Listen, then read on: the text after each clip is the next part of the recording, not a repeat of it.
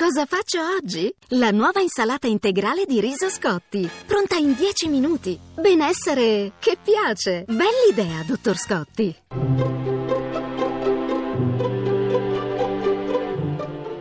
Il pensiero del giorno. In studio Gianni Gennari, teologo e giornalista. Oggi nella messa il racconto della vicenda di due vedove, i cui due figli già dichiarati morti vengono salvati. La vedova di Sarepta nel Primo Testamento e nel Vangelo di Luca quella del villaggio di Naen, cui Gesù restituisce il figlio unico. Il doppio dolore di due donne già vedove e quello innocente di due figli che appaiono perduti per sempre. Perché? Una provocazione anche per l'oggi nostro. Perché il dolore innocente attorno a noi? Dolore di bimbi annegati in un cimitero grande quanto il mare, dolore di donne violate, maltrattate e uccise anche da chi dice di amarle. Perché?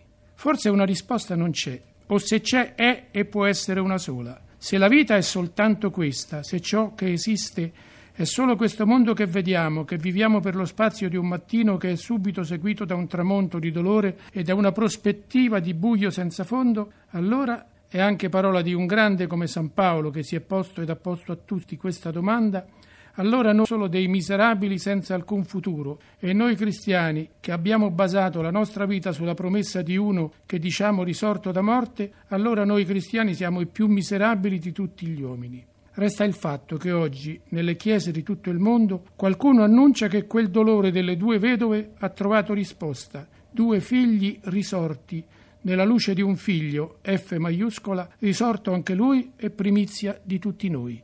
Buona domenica. La trasmissione si può riascoltare e scaricare in podcast dal sito pensiero del giorno punto rai punto it.